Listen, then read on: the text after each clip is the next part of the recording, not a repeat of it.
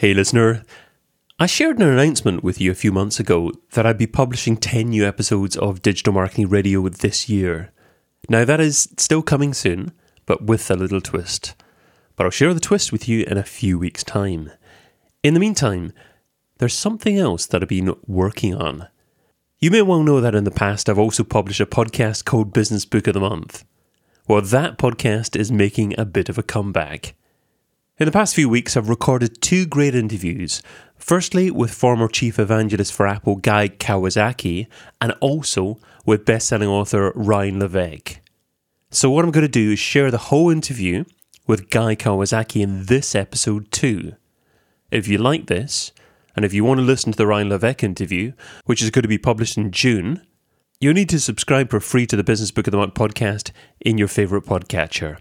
To do that, just search for Business Book of the Month in Apple Podcasts, Spotify, or whatever Android podcast listening software you use and hit the subscribe button.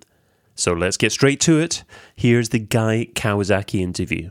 This is the Business Book of the Month podcast, and today we're discussing Wise Guy Lessons from a Life by Guy Kawasaki. Business Book of the Month.com I'm pleased to be joined by the former Chief Evangelist for Apple and current Chief Evangelist for Canva and Brand Ambassador for Mercedes Benz USA. Welcome, Guy Kawasaki. Thank you. I, I don't have as impressive a background as you do, but. Well, yeah, um, c- career wise, you can certainly surpass that, but perhaps physically at the moment, yes. well, I, I meant the. Um, the graphic background. Yeah, absolutely. I got it. Yeah. And, and, and, I mean, you may have a better background than me in both regards, but okay. yeah, you never know. But unlikely, but you never know. You never know. You never know. so, um, Guy, you famously like to make 10 key points in a presentation. Yes. So, to celebrate the publication of your latest book, Wise Guy Lessons from a Life Today, I'd like to ask you about 10 key lessons that you took away from key stages in your life. I like it. Good stuff. Okay. So, um, to get started, I'm going to go back to 1972. What were you doing in 1972? Oh man, my, uh, it was my senior year of high school, first year of college. Indeed, yeah, you studied psychology at Stanford University yes. from 1972 yes. to 1976. Well, I actually started in other majors, but I floundered for a while. Yeah. well, I guess not all of that's on your LinkedIn profile, but uh, no, we're, we're only the good stuff. so, right, and we're looking back in the psychology degree. What part of that, what key lesson from that would you say you can take to your business life? Oh boy, I mean, you're asking the relevance of one's formal education to business life. Well, that's well, a very that's a minefield. I think, I think, I mean, obviously, uh, you were quoted. Um, I mean, this is going into my point too. Actually, you're quoted as saying that um, your MBA that you, you also got after that is a hindrance to entrepreneurship. Um, but yeah. I, I, was just wondering if you thought that psychology to begin with was uh, was useful for yes. for business. So, so certainly the aspects of social psychology uh, particularly social psychology by Bob Cialdini and the book called Influence. But uh, influence in Bob Cialdini's work is in my background, but it didn't start in 1972.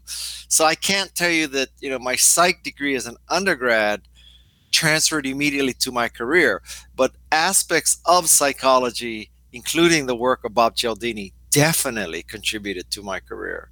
So you could say that maybe my undergraduate degree was the foundation that, that led me to truly using social psychology. So was that more useful than your MBA? I would say so. You know, you have to go back in time. This is a long time ago. So I got my MBA from 77 to 79 or something like yeah. that. And back then, an MBA was a fence you had to jump over to get to the next level of your career. And so, if you, particularly if you wanted to be in banking or consulting or you know large Fortune 500 brands, MBA was necessary. Fast forward to 2019, and you know maybe all of 2000s. Uh, if you want to be in tech, you don't really need an MBA. So uh, I got a degree at a very different time. Yeah, I've got an MBA as well. I got mine in 2005. And mm-hmm. I think the the people that I met, the relationships that I made outweigh the the lessons that I was I was taught. yeah. And, but but but there were good people that I met, and I, I, I certainly value that. I, I, would say the same. I guess you could make the case. Well, just show up to all the parties at school. One other thing is, uh, I noticed you did your MBA straight after, or almost straight after you finished your first yes. degree. Was that a mistake, yes. and and would you have got more out of it if you'd gone uh, back to it seven or eight years? So I, there was actually a gap year, and the gap year occurred because I went to law school right after I got my BA, and uh, I dropped out of law school. So there's a there's a gap of one year where I went and worked in in Hawaii. But with hindsight, I mean, generally speaking, I think it's better to have a gap of multiple years between undergraduate and graduate. But again, going back in time, back then, you know, people didn't value work experience as much. So you, you know, you went to undergrad, you went to grad, maybe you went to PhD, and then you went into business.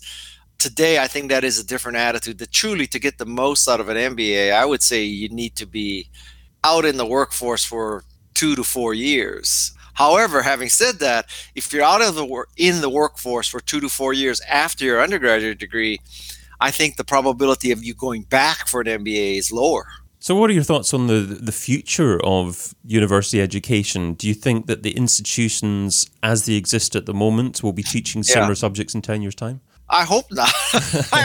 I mean, you know, you could make the case that the jobs that people who are getting an undergraduate degree today the jobs that they will be holding ultimately don't even exist today. So I hmm. don't know how you you know train for jobs that don't exist.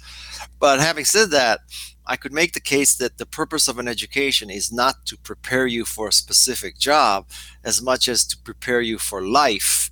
One aspect of life is employment, obviously.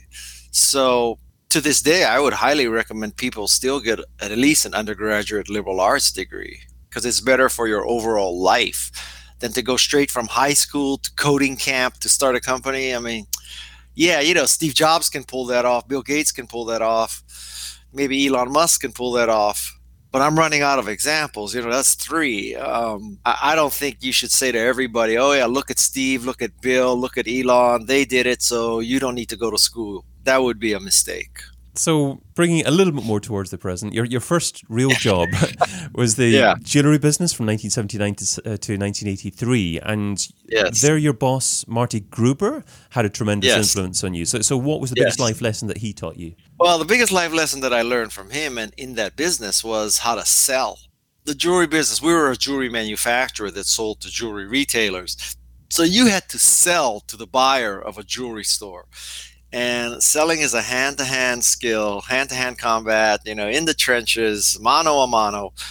And it was a very valuable thing because i think for the rest of your life many people have to sell and not not maybe in the commission sense but sell in that you're always pitching you're trying to get approval you're trying to get you know appointments it's you're trying to get a job you're trying to get a promotion you are selling. The skill of selling is extremely valuable and probably underrated. I, I think uh, as I've gone in my career, I used to think that you know the hard part was coming up the idea, and then once you have this brilliant idea, the rest is easy. Well, come to find out, that's probably opposite. The, You know, the easy part is the idea. The hard part is the selling and implementation of it. Yeah, I love that. Um, my career path was fairly zigzaggedy. to begin yeah. with. And um, that's because yeah. I was passionate about business, but I think I wanted to ensure that I learned the skills that I didn't feel that comfortable with. So I did sales type jobs as well, and, and I'm, I'm really glad that I did do. So I like that answer. Cool. Moving on to 1983, you worked for Eduware Services, your, your first yes. tech job. And yes. before that, you didn't really work in technology. So what would your advice be today to someone who isn't working in tech that wants to get into that sector? The, the advice that I have is, you know, just do whatever it takes to get in at any level. You know, in a perfect world, you'd have a PhD in computer science, and you know, you'll work for Google, Apple, Cisco, Pinterest, Instagram, Facebook. Uh, but this isn't a perfect world, and so I, I think I subscribe to the theory that the rising tide floats all boats. So if you want to get into tech, get in at any level, and you know, the day after you start a tech job, people don't really care if you have a 4.2 GPA from MIT or not, or they don't care if you work for 10 years for Google. All they care about is can you deliver for their company. So the key is to get in and get in at every level, at any level. And then if you get in at any level on the right boat, on the right tide, life is good. But the key is to get in. So, if you're already working, if you're a few years into your in, your career, and you maybe have over hundred thousand dollars a year that you're earning, and maybe a sales job, and mm-hmm. but you're not so passionate about that, is it appropriate to take a big cut in salary to get onto that next stage in your career? Uh, I mean, uh, yeah, it's easy for me to say, yeah, bite the bullet and do it. Uh, I don't know if you have kids and you have student loans. I mean, maybe it's not so easy, but I don't think anybody should answer that question for anybody else because yeah. that's a highly personal question, and there's so many moving parts and so many variables. I, I, I punt on that one. I think that that's such an individual decision, but I, I would say that it's not an obvious and quick no because you know when I went from the jewelry business to tech business, I took a, a big pay cut, and the jewelry tide certainly did not rise as much as the tech tide. And so I floated on the tech tide. Uh, that was a very good decision in hindsight. So after that, you started your role that defined your next few years, software evangelist at Apple. And mm-hmm. your job there was to convince developers to create hardware and software products for a new company that had zero installed base, zero backwards yeah. compatibility, yeah. zero monthly sales. So how good is your reality distortion field? Well, f- first of all, uh, that's not quite accurate because when I joined Apple in 1983, it was already a successful company. You know, it had the Apple II. So that's what you're talking about, right? Apple, right? I'm quoting some of that from your LinkedIn profile, to be honest with you. But um, to be more accurate, the computer Macintosh had zero sales, zero revenue, zero all that. But the company Apple was doing hundreds of millions, if not billions of dollars of Apple II sales. So it's not that I, I joined a company with two guys in a garage. Um, I joined Apple after Apple II had come out. But you did find it um, that, that, you're obviously competing with um, a Goliath out there. Um, IBM, yes. Yeah, and Microsoft, yeah what are the some of the some of the lessons that someone can take from being such a small player in an industry where there's a, a massive player that um, seemingly owns everything and is just yeah. um, impossible to compete against? Well, I think one lesson is uh, some things need to be believed to be seen. You know, so my job and of course myself, we believed in Macintosh, and it was my job to get people more people and developers to believe in Macintosh. So the lesson there is some things need to be believed to be seen, as opposed to some things need to be seen to be believed. And I also think that there's a statement there that quality does count. It may not be as easy and as fast and as pervasive as you think, but there are enough people who truly appreciate great quality. And that was Macintosh. Uh, Macintosh never uh, achieved 90% market share, but it achieved, you know, 5 to 10% market share, and 5 to 10% of a of a rising tide is a good little business. a lot of it is just taking risk and believing and hoping it works. Absolutely, and it wasn't their intention to have ninety percent market share. They they wanted to have that that, that quality user base who would spend well, more. no, believe me, we had megalomaniac desires for worldwide domination. we settled for 10% or 5%. We didn't think, I, I never thought it would be that small, honestly. Wow, okay. Um, 1987, you left Apple to start a Macintosh database company. And after that, you said that you listened to your own hype about opportunities in Macintosh software. Um, yes. So, was it a good idea to listen to your own hype? it depends on how you want to define good idea. Um, so that company, it did all right. It still exists. I never made you know hundreds of millions of dollars off of it. Uh, it was a great experience, my first true entrepreneurship experience. So you know those are the half full versions of that story, right? Sure. If I had stayed at Apple from 1983 till today, I'd be very wealthy. But uh, I didn't, and in fact, I quit Apple twice and turned Steve do- Steve down for a third job. So you know, I'm I got three strikes against me with Apple. Uh, but you know what? I mean, everywhere I go, I meet somebody who says, "Yeah, you know, somebody from Google asked me to join, and I thought it was stupid." And, and uh, you just go down the line. I mean, if you you can't exactly live your life saying, "Oh God, you know, if only I had known Apple would become this company, I would have stayed at Apple." Well, yeah, I mean. if only we if only we could foretell the future, right? What year was it you turned them down for the third time? Oh God, it was probably 2000 or so. Okay, So the, what yeah. the iPad had just, or sorry, the the the um, iPod had uh, just iPod, launched. Yeah. yeah, I think so. Something around there. Yeah, that was obviously just after him coming back, and um, I guess it's it was impossible to foresee what the company would become. Well, I mean, listen, you know, it's easy to say now, but I'd like to I'd like to meet all the people who in in the year you know 1997 when Apple was supposed to die, who predicted that someday it would be a trillion dollar company. Yeah, like just line those people up and interview them because you'll have a short list. Well, you've got to go and do the thing that you're particularly passionate about as well, and uh, you, have followed your heart as well, and done a lot of other great things.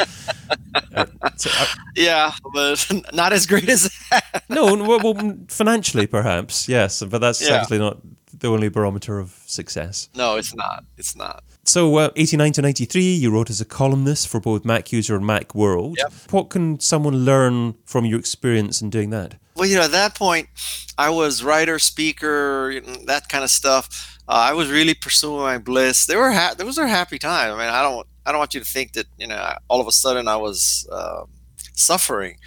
And I don't know. One lesson is there is life after Apple, that's for sure. Yeah. And it led to friendships and relationships for other companies. And like like you said, you know, your your path hasn't exactly a you know hockey stick up and to the right, sure. and neither is mine. So I, I think most people's lives are not anyway.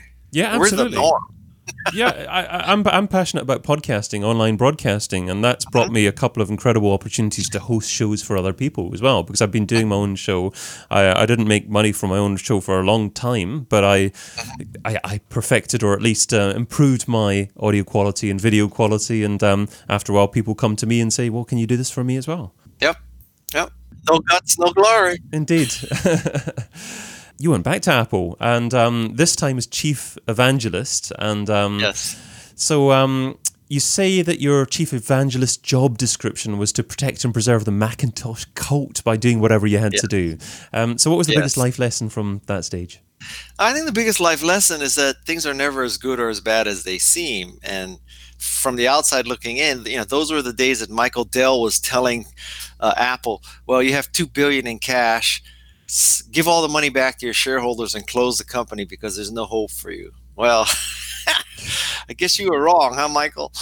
So sometimes you just got to believe again. And those are great days. Uh, you know, I, I think maybe a similar situation is Tesla at any given moment, right? So mm. at any given moment, people are saying, oh, Tesla, the Model 3 hasn't shipped in quantity, something's wrong, you know, another Tesla caught fire, people aren't buying EVs as much as possible. The you know Trump administration may remove the federal tax credit for buying an electric car, et cetera, et cetera. You know, like Steve Jobs, I would not bet against Elon Musk. Did you ever believe what Michael Dell or other naysayers were saying about Apple at the time? I mean, give back the money and close yeah, the shop. Give back the money, Never. or um, the, the, the company's reached its peak, and um, you you can't possibly well, go much further. I got to give you two conflicting answers, right? So I never truly believed that Apple was, you know, in that kind of trouble. On the other hand, I didn't believe enough at Apple to stay. Mm. so, so therein lies the contradiction, right? well, um, no, nothing's black and white. No. uh, nothing's green neither sometimes. well, okay, well, let's move post Apple. Um, after Apple, you began a series of advisor roles a, a, short time after that, advising firms like StumbleUpon, Motorola, Ustream. Um, yeah. What's a common challenge that you see these rapidly growing tech companies face? Yeah, well, uh, first of all, uh, one should be so lucky that the challenge is rapidly growing. Hmm, okay, mm, okay. so I, I, think the, the most common thing in all startups is achieving sales, and that sounds like a duhism in the sense like, well, of course, every startup has trouble achieving sales, but my theory is sales fixes everything, man. As long as you have sales, you are in the game, and you can fix everything else. And so that's the challenge. And you know, if any entrepreneur tells you that his or her greatest problem is scaling fast enough, I think you're talking to a liar. I mean, you know, if you have sales, you'll figure out a way to scale. If you don't have sales, it doesn't matter if you know how to scale. I suppose there's a lot of dot com, uh, dot com companies, perhaps not nowadays, but maybe five to ten years ago, um, that did very well from a scale pers- perspective, but didn't have a business model that could be particularly profitable. Um, so, did you spend a lot of time yeah. thinking about business models and, and getting people to come up with better ones? Listen, if somebody said to me, okay, so I have this company and we are just like adding tens of thousands of users every day, but we can't figure out how to monetize that, I would love to have that problem. And okay. that's not a hard problem to solve. Everybody's problem is, you know, we thought the software would be on time, it's late we thought everybody would love what we're going to do there'd be early adopters who would tell the main street and late adopters and you know our biggest problem is scaling you know can we bring up the service fast enough in enough languages et cetera et cetera i never have encountered that problem so now having said that i'm chief evangelist of a company called canva mm. And Canva is close to what I just described. I mean, we are signing up tens of thousands of people every day across the world in I don't know like a hundred languages. Um, but we are scaling. Finally, at the end of my career, I found I found this unicorn. That that's the problem. Hallelujah. wow. I mean, I think I saw a post on LinkedIn recently. It was five million users you've just surpassed there. Uh, uh, it's way more than that. It's like more than double that now. Yeah. Okay, wow. Well, yeah. I mean, that's certainly an incredible number of users, and I've used Canva before, but um, I, I, haven't used the, the paid version before, so uh, I, I, guess um, yeah. the the challenge is converting people to that. But once you get the users that are, you know, that's the kind of game we're in, right? So at the top of the funnel, tens of thousands of new customers are coming in every day, and at the bottom of the funnel, you know, we have to get enough people to either buy templates or buy photos or sign up for the enterprise version. But if you start at the top of the funnel with tens of thousands of new prospects every day you need to get a small percentage to achieve success at the bottom of the funnel. The problem is for most companies is that at the top of the funnel, they're getting hundreds or thousands of people per day, not tens of thousands per day. And so it is a it is a funnel problem. So it's funny that you've come back to this job title, chief evangelist, uh, almost yes. full circle. Um, chief evangelist for Canva. It is. It is full circle. you know, brand ambassador for Mercedes Benz USA as well. Yes. Um, so, what key activities would you say that chief evangelist role does that a modern business yeah. owner needs to be sure needs, needs to be aware of yeah. So evangelism comes from greek word meaning bringing the good news. And so that's what an evangelist does. You bring the good news. So i started my career bringing the good news of macintosh how it made people more creative and productive. I'm ending my career as a chief evangelist of canva bringing the good news of canva. Because canva enables anybody to be a great graphic designer. And we have you know we've created hundreds of designs for hundreds of categories. And the categories are presentations, posters, business cards, cards, flyers, social media graphics. And every one of those categories has hundreds of pre done designs in them that you customize. And so think of Canva as Photoshop for the rest of us. That's good news, right? Mm. I hmm. mean, so you don't have to submit a project description. You don't have to look for a designer. You don't have to pay a designer. You don't have to revise with a designer. It's totally empowering for an individual to create great designs. So that's evangelism, man. You can't have much better great news than that. It's certainly great being chief of marketing or um, your chief evangelist for a company whose product is brilliant. Um, would you say it's possible nowadays or will be possible in the future to conduct marketing campaigns for products that are inferior and expect to actually be able to make money through that or be successful through that? Well, I mean, certainly it's helped in politics, but we won't go down that hole. The, I call this Guy's golden touch. And Guy's golden touch is not that whatever I touch turns to gold. Guy's golden touch is whatever is gold guy touches. And so I'll tell you, the key to evangelism is you evangelize something good because it's easy to evangelize something good. It's very hard to evangelize crap. So find something good and or create something good. That's the key. And now that even that, that seems like a doesn't like, oh guy, thank you very much for that incredible insight. Because until I heard this this podcast, I was going to find some piece of crap to evangelize. And now you tell me, oh, evangelize something great. But you know what? inside that duhism is some wisdom that you know the key to evangelizing something the key to selling something is make something great everything else is easy after that we've covered 10 kind of key, points there yeah, um, yeah. sometimes you have bonus tips in your presentations. So, what is one key? What's what, what's one key life lesson that we've missed? Well, describe the uh, sweet spot of your listener, and I'll give you uh, a final tip here. Well, kind of business book of the month podcast is full of people that um, probably have um, fairly recently established businesses that are likely mm-hmm. to be digital and online and looking mm-hmm. for better ways of system systematizing what they do. So um, they've got a reasonably successful business up and running, uh, but they need to make it more efficient and um, profitable. Okay, so the best tip I can give you is you should always hire people who are better than you at the function you need. And when you look around the room, you should look at everybody and say, okay, so that person is better than me in finance, that person is better than me in sales, that person in marketing, that person in social media, that person in engineering.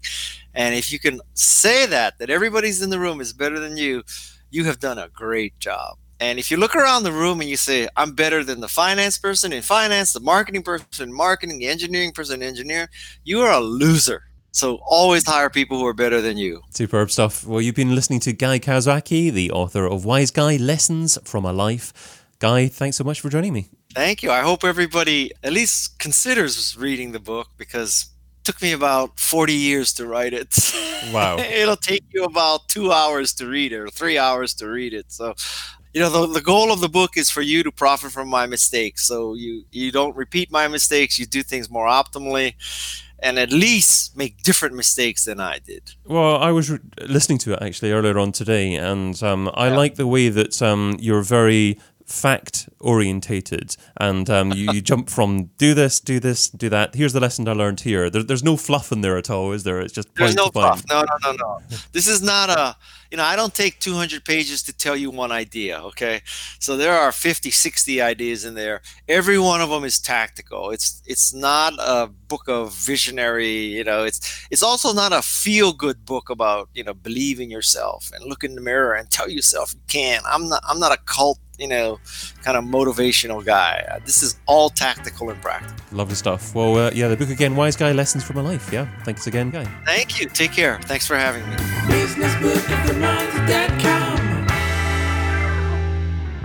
So I hope you enjoyed that.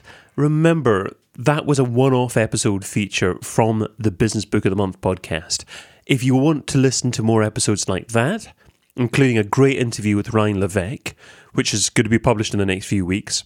Just search for Business Book of the Month in Apple Podcasts, Spotify, or whatever Android podcast software you use and hit the subscribe button. In the meantime, make sure you stay subscribed to DMR as there are some more episodes coming here soon too. Adios.